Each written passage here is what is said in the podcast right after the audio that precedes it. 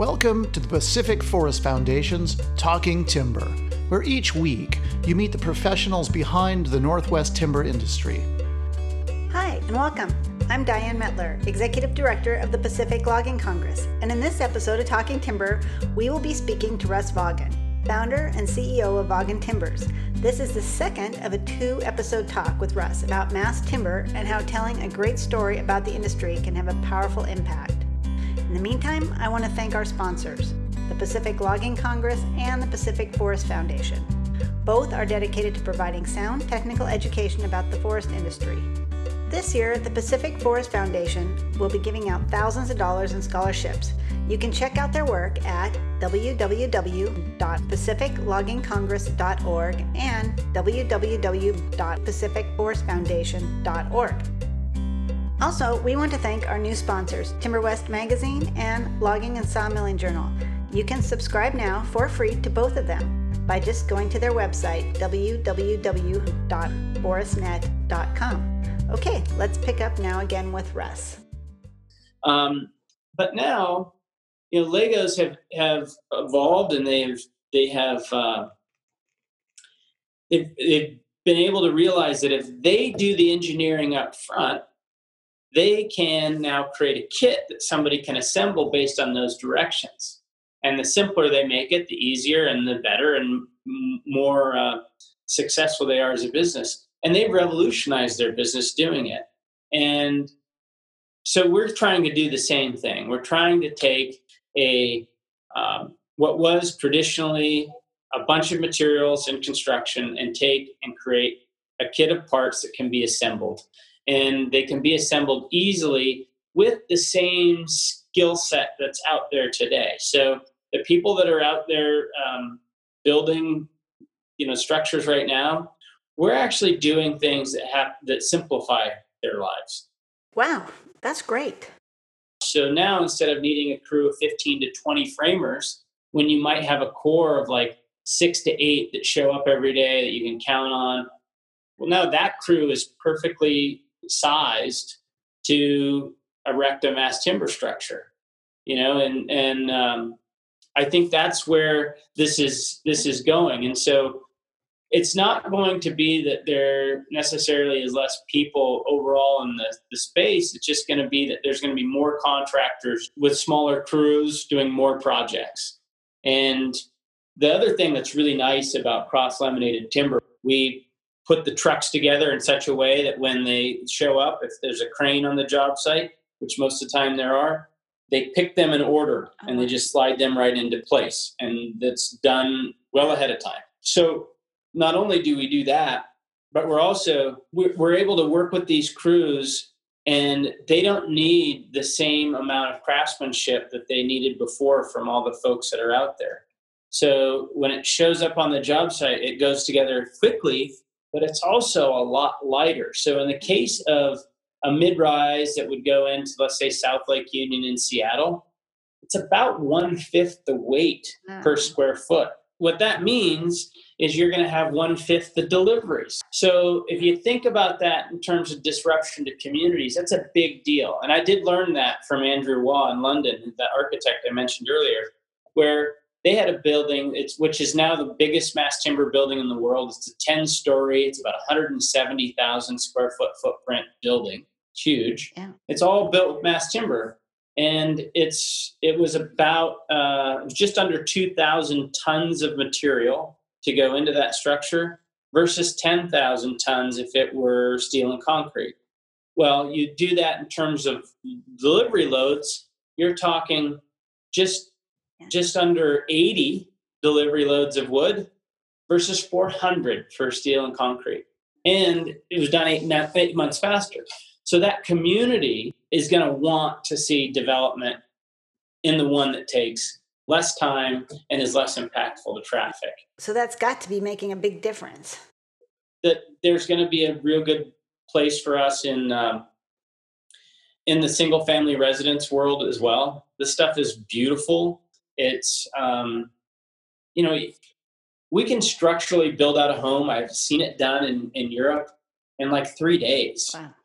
Like you can actually come on the job site, click these together just like a Lego set, and you have the house that you designed in 3D the way you wanted it, it's structurally sound. Now you have to do a lot of the finish work still, like you would in any home, but you don't have to. I mean, it's dried in. You can put the the roofing on, and all that stuff can be done in a uh, in a controlled environment, and you can take your time to get the house done the way you want to.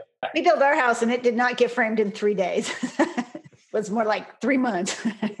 I, and I know it, and it's something I think when people change their paradigm about what's possible, I think that they're going to really like it. And the, the other challenge that I think um, is out there, and it's a misconception, is that this is expensive. The reason they say it's expensive is because we think about framing a wall, right? And we go, okay, we have 16 inches on center with wood. And we frame that wall up and it costs seven dollars a square foot in material and seven dollars a square foot to install and clt is ten dollars a square foot just for the material. You go okay well that doesn't work. But the install is like two dollars. So when you add it up it's less but th- that's not really the the cost comparison that's fair. If you look at it from and i think that we will start doing this when we looked at look at the finished cost and time to deliver and quality you're going to see that mass timber is going to slide in at the top of all those whereas when you look at at just materials because that's our our mindset that's our paradigm is materials we want to get the the the best materials we can for the least amount of dollars and that's not the wrong mindset. But when it comes to this stuff, we're talking about a complete set. So why are you concerned about your materials and not the cost and quality of your house? Because we see a lot of people doing that where they're they're used to that that paradigm instead of just buying the whole house. They have those videos out there that uh, show like extreme motor coaches. Oh yeah, yeah. you know, or where people will go in there and they'll sit down with the team and they'll go look at different fits and finishes and they'll spend way more than a lot of us do on a home. yeah. And they have their custom layout with all the materials. I think that's where we're headed to build our homes. I think what we'll do is we'll sit down, we'll probably use um, virtual reality and, and be able to walk through the design and make some changes and then have all this stuff done ahead of time. So instead of looking out and going, oh, the window would be better suited there or here, we could do that with the 3D rendering and do all that ahead of time.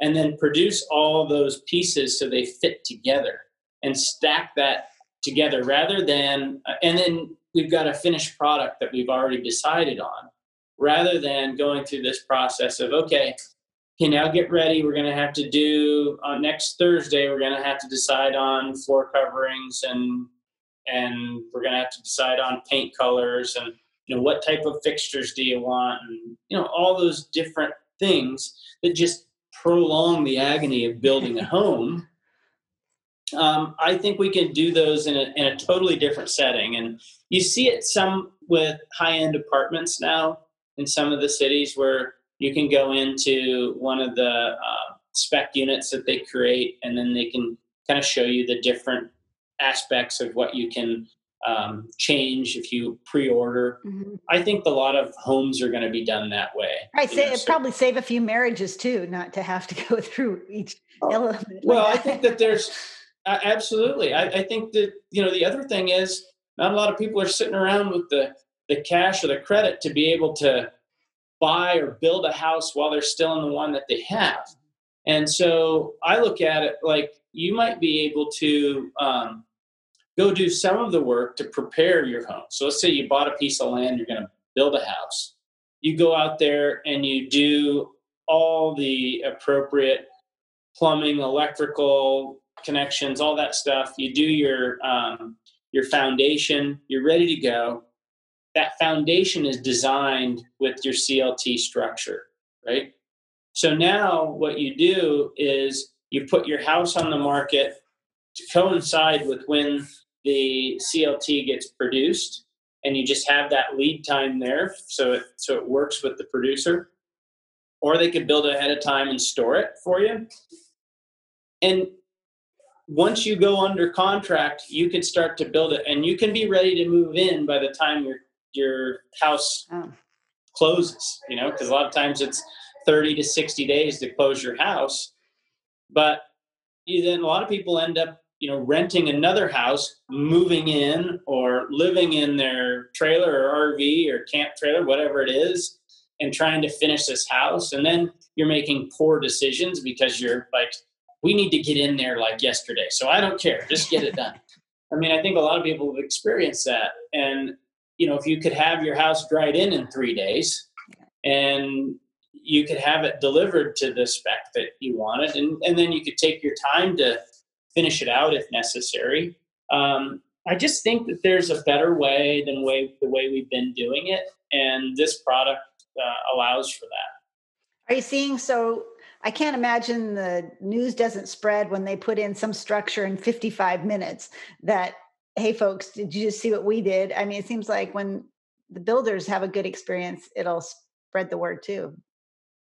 Yeah, no, that, that's absolutely true. Um, you know, we're new, so we've been we haven't had a whole lot of comprehensive projects yet. This this one locally is um, the first of its type. We've got two others on under contract, and yeah, we're really focused on creating videos and social media posts and trying to generate interest from others um, to get some news out there to get people more and more understanding, get it more and more mainstream. Um, we completed a, a, modular housing project in uh, in Spokane. It started the first of October, and it was done in April. Um, it was uh, 14 units with eight separate structures, oh. and it's a new play on the way that we do multifamily. So it's in this kind of eclectic, growing neighborhood in Spokane where it was two old uh, single family houses. And so it's two larger lots. And now it will have these 14 units on it, but they're eight different units. So oh, detached. Cool. So instead of an apartment complex where you're stacked in with one another, um, this is somewhat detached. The ones that are the same structure have a divider wall, so it would be like one on one side, one on the other, so more like a duplex. Wow, interesting. Um, so it's kind of a cool way to utilize this material, fast construction, uh, fast deployment. Um, we're looking at ways to do something similar to that with additional dwelling units. So ADUs is what they call them, where you build essentially a tiny house or something like that. And in places like Seattle and Portland, they've created new rules that allow you to do a boundary line if you have an alleyway and put another house to de- densify the um, the population where they're trying to do that. So we've done that, and that project has gotten a lot of attention locally and regionally. And I think even um, Fast Money magazine or one of the magazines, uh, big financial magazines, uh, had identified it as one of the um, great ideas of 2019 or 20. I can't remember which so it's it's getting some attention and i think that's it's great because people they they crave for seeing new improved things and um, and i'm not sure how we did it but we were um, seattle business magazine recognized us as uh, building trades manufacturer of the year wow congratulations so that was yeah thank you um, like i said i I didn't know we were in the running for it, so whoever nominated us, thank you. That's that's a quite an honor. We appreciate it. But I think it's, I think there's a thirst for it, right? And I think that it's something that I see a lot of growth, uh, not only growth potential, but um, I think it's just taking us in a better direction. And I think it's just going to lead us to um, to better utilization of our forests and our forest products and I think tie our urban and rural communities together, mm-hmm. um, especially where we live, where it's you know we've got a lot of wildfire issues here. Oh, so so can you explain that a little? Most of what we're doing on our federal lands with our collaboration with environmental community groups is to um, thin the forest, right? So we're leaving the biggest and best trees and we're taking out these thousands of trees that are out there that have just been choking our forests to death and they've created wildfire dangers. And we're actually creating what was the natural spacing in the forest. So the wood's actually a byproduct of forest restoration activity. People, once they realize that's actually a thing and it's true, they love the story, right? Now, not all logging is done that way, but that is a real um, good way for us to tell that story and explain hey, we're actually saving the forest by managing it because the forest is still doing photosynthesis and still taking in carbon dioxide and cranking out oxygen instead of becoming a carbon source with a massive wildfire that's actually much hotter than was ever natural before. Yeah, so we're taking the byproducts and, and we're going to be able to share with people that their structure actually helped restore forests. So, in many cases, what we're doing is saving the forests because Otherwise, it, it would have burned. Yeah. And if we're now able to get it into a position of forest health rather than being one that's um, challenged that may in fact burn or may die of bug and insect infestation. Um, and in many cases, there's some studies out there that show that overstocked forests are leading to drought conditions, not the other way around, because each tree is sucking up more moisture and you're not getting the natural flow of water. Um, so there's all kinds of things that tell really great stories. But if we do a good job of marketing the structures, when you're in markets like Seattle or Portland, you, said, you know, this restored 160 acres of forests that were in danger of being burned in wildfires. Oh, yeah. um, I think people are going to just go, that's awesome. Yeah. I mean, that's a different story than, you know, a lot of people think you know we just clear cut the redwood forest because that you know they, they have no context. Wow that story is really powerful. Hi we're going to take a quick break to thank our sponsors the pacific forest foundation the pacific logging congress as well as timber west magazine and logging and sawmilling journal Due to the coronavirus, the 2020 PLC Congress has been moved to 2021, but that doesn't mean they won't be active and involved this year, promoting sound technical forest education. To find out more about what they're doing, just visit www.pacificloggingcongress.com. Okay, back to Russ.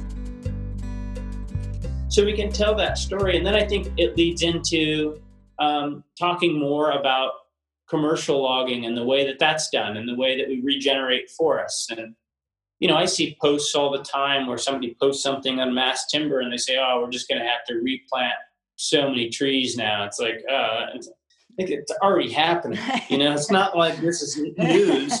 Um, but I think that um, I think that what I see in Europe, we can learn a lot from, especially on the West Coast, and that is mimicking the the um, the natural openings and trying to create things that are visually more in line with what happened naturally. I think everybody that sees a big rectangle on the landscape that was a forest, that unless they're really understanding it, it's so stark yeah. and it's such a change that just telling them that, hey, we're growing trees faster and better than ever before.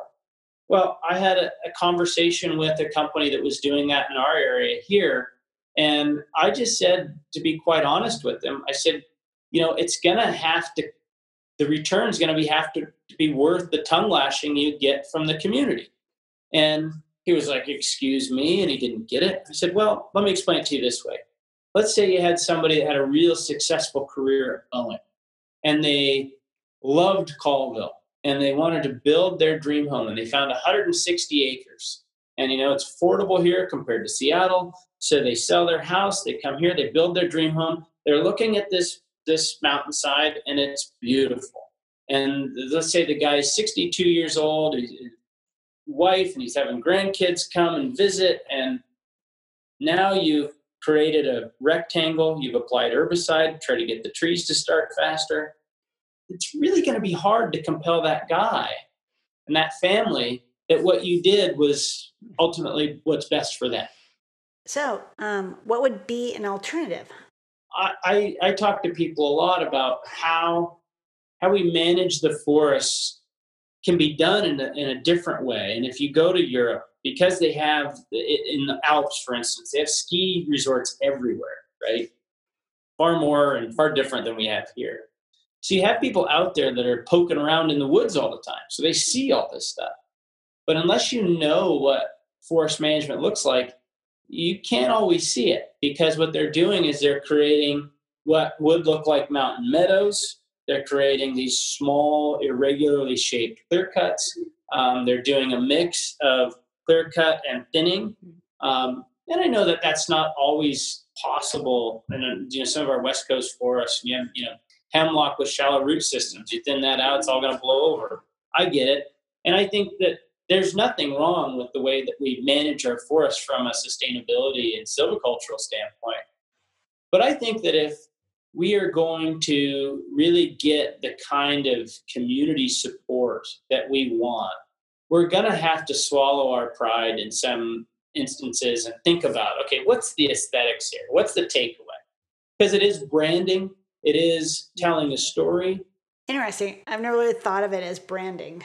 I tell people all the time, I said, okay, would you rather be 100% right and get zero? Or would you rather compromise and maybe get 80%? Mm-hmm. You know, and I think that that's a question we need to ask ourselves sometimes. And uh, on the Colville National Forest, with our collaboration, the Colville National Forest is the most productive forest in the country. That's that's a great story, and it's incredibly sad. Yeah. Colville National Forest grows trees slowly. We have um, our trees are short. Um, we're only 1.4 million acres out of the 193 million acres across the, the country. Like, you know, there are our west coast forests, even our the, the, the small acreages of national forests, grow more than the Colville could ever hope to grow on a quarter of the acreage, right? But the reason that the Colville is the most productive forest in the country is because we've done things differently. We've invited environmentalists in, we've invited the community in, and we've said, how, if we're going to do this, and we've all recognized that we've got a forest health issue here, how could it be done? And it's taken 15 years. Hmm. We've been doing it, you know, for a long, long time, meeting once a month. Our Northeast Washington Forest Coalition has sat down with you know, all the way from the Nature Conservancy down to local environmental groups, and we've created trust with one another. Um, you know, and sometimes it's the Forest Service that is stuck in their ways and think, oh, we can't do it. There's, there's no way to do it. But when you have the forest industry and you have the environmentalists saying this is the way it needs to be done, what's stopping us? And so we just kept pushing and pushing and pushing. And now We've got another project, a, a collaborative project. It's uh, over 70,000 acres. It's actually brought on by the community, not by the forest industry wow. this time. Um, and it's going to result in hundreds of millions of board feet. Um, and it's going to result in a better, healthier forest. And everybody's going to win. So, what about the West Coast? I talk to people about, well, you know, on the West Coast, we don't have those issues there. I think you know there's got to be an angle, right? And one of the angles that I think about, um, in particular, uh, on the west west side forests or um, national forests specifically, are what about an old uh, a big tree retention program? So a lot of those areas are, were replanted and they're uniform in age and they're all you know marketable um, but what if instead of trying to say we're going to manage that to be harvested and replanted, what if we said in areas that you know could withstand it? What if we went out there and we we thinned those out? We identified the biggest and best trees to leave for aesthetic purposes to get back to wide spacing and big trees. And then what if we could? But what if what if we could then continually manage those forest because those little trees are going to grow back up in there and we manage around those big trees. And we just do that in perpetuity. There's going to be hundreds of millions of board feet that could come from efforts like that. Um, so anyway i just think that there are um, you know we started this by talking about challenges and opportunities and excitement And I think that there are um, these challenges are all opportunities, and um, we're going to need more forest products, not less. And I think we need creative ways to go unlock that because one of the things we know is we've got more trees than we've ever had. Um, we've got a forest that really needs treatment, um, especially in the Intermountain West. Um, we've got states that almost have no sawmill infrastructure at all, no logging infrastructure at all, yet they have vast forests that are dying of insect and disease. They're burning up, and people are asking for answers. And I think that um, mass timber could help us, you know, create some of those answers, while at the same time um, building markets and building values for those that are managing forests that continually have been managed. If you if you needed more mass timber um, mills, are they faster maybe to build than say your traditional mills? I mean, you guys were up and running pretty quickly. Yeah, I think that it can be done pretty rapidly. I think that um, you know the small diameter technology that's in sawmilling now um, it really compartmentalizes the process to take logs and turn them into lumber. Okay. So I think we can build smaller, more right-sized sawmills to the landscape. You know, you know how much volume can this forest support? Okay, how do we build a mill that does that? And instead of just making two by fours that we just flood into the marketplace and throw our our um, market into turmoil because now we have more product and the same amount of demand, uh, what if we use that to fuel the demand of mass timber and incrementally increase the demand with the production of lumber and uh, at the same time fuel this mass timber boom i think that that's the the most productive way to do it mm-hmm. um, and i think that i think that's the way it's heading um, but there's still a lot of places that have sawmills that um, I think could alter the way they produce their lumber to really fit mass timber and get more value. And then as we see more demand, which I think we will, I mean, if Europe's got 60 of these facilities and you look at the growth in North America, we should probably have over 100, you know, in the next two decades. So that's a big deal. I mean, if we were talking about 100 sawmills, I mean, we we're going to have uh, we right now we have 35 employees. We're we're we're growing. Um, you know, we hope that trajectory is consistent and we don't have any blips in the in the, the road. But um, you know, we're looking to put in another line here. That's going to be another you know 25 to 30 people. So you're talking about you know skilled labor force from 60 to 100 um, as part of a facility. That's very similar to a sawmill. So you know, if you had a a two shift uh, single pass small diameter log mill um, and then you had one of these facilities, you know, you might be talking about 200 employees total. Oh, okay. um, and that could easily be integrated. What I've seen in Europe is instead of just going with a regular um, planer mill and creating construction materials, you go through that process right into a value add, and then you have your you have some of the um, ways to utilize the lower grade material.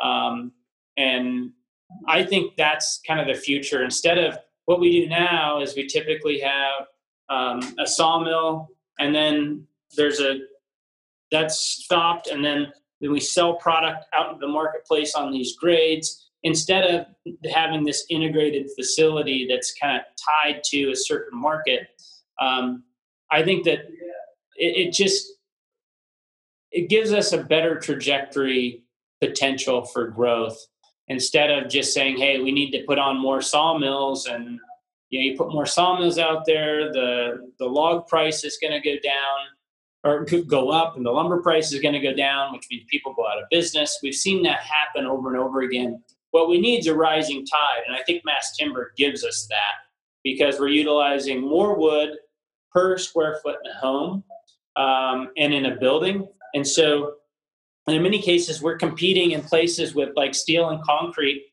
where steel and concrete, quite honestly, isn't a very cost effective measure, but it, it, it, works. And so, um, steel and concrete are wonderful materials, we just need to find the right fit for all these materials. And I, I think that wood starts to really work in those mid-rise buildings, you know, the, the five to 12 story range. Okay. And right now with the codes, um, we're, we're capable of and legally able to build uh, wood structures up to 18 stories now. Not a lot of people know that.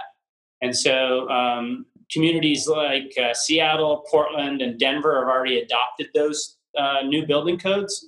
And so um, where we were limited to six stories and 85 feet prior to that, now we can go up to uh, 18 stories. And so that's really exciting for wood and, and the utilization of our products. Yeah, it's all exciting. It's all good. You should just keep talking to everybody and tell the story. Get everybody out. Yeah, we're yeah we're we're doing our best. so is, it, is the is the meld between the Vaagen Brothers mill and you guys is that working? Is that kind of a oh, a template you can show folks too? That that that blend of.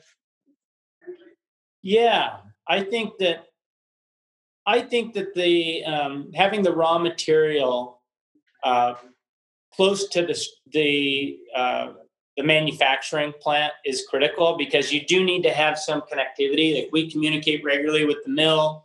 Um, on the product mix and the drawing and those kinds of things. So even if you weren't as fortunate as I am to have a close connection with the family member that runs a sawmill, there are lots of wonderful uh, sawmill operators out there that would love to have a customer nearby. Like you know, Idaho Forest Group has tremendous amount of um, high quality building materials. That would be an ideal situation for us to align with them. Uh, the, the good news about that is that we're taking product, adding value to it that would otherwise probably go out in a commodity, and and, and so the the value um, just gets elevated along the way because we're taking a material that would otherwise just go into maybe a, uh, a framed wall and we're putting it into a CLT floor or wall system that may actually have gone to build something that wouldn't have been wood to begin with. So that's all really good for um, markets across the board. And then it allows the markets to support the log prices because we all know that log prices and lumber prices go up and down, and people get hurt on every end of those things. And um, if we could have a, a, trend that's kind of flattened out a little bit but moving upwards, and people could count on things, and they could, you know, put down payments on new equipment, and they could they know that they've got the work ahead of them to do it that's what grows economies and that's what really helps especially our forest um, industry economies in our rural communities we want to thank our sponsors, Pacific Forest Foundation and the Pacific Logging Congress, as well as Timber West Magazine and Logging and Sawmilling Journal for making this podcast possible. And most importantly, we want to thank Russ for taking time out to be part of Talking Timber.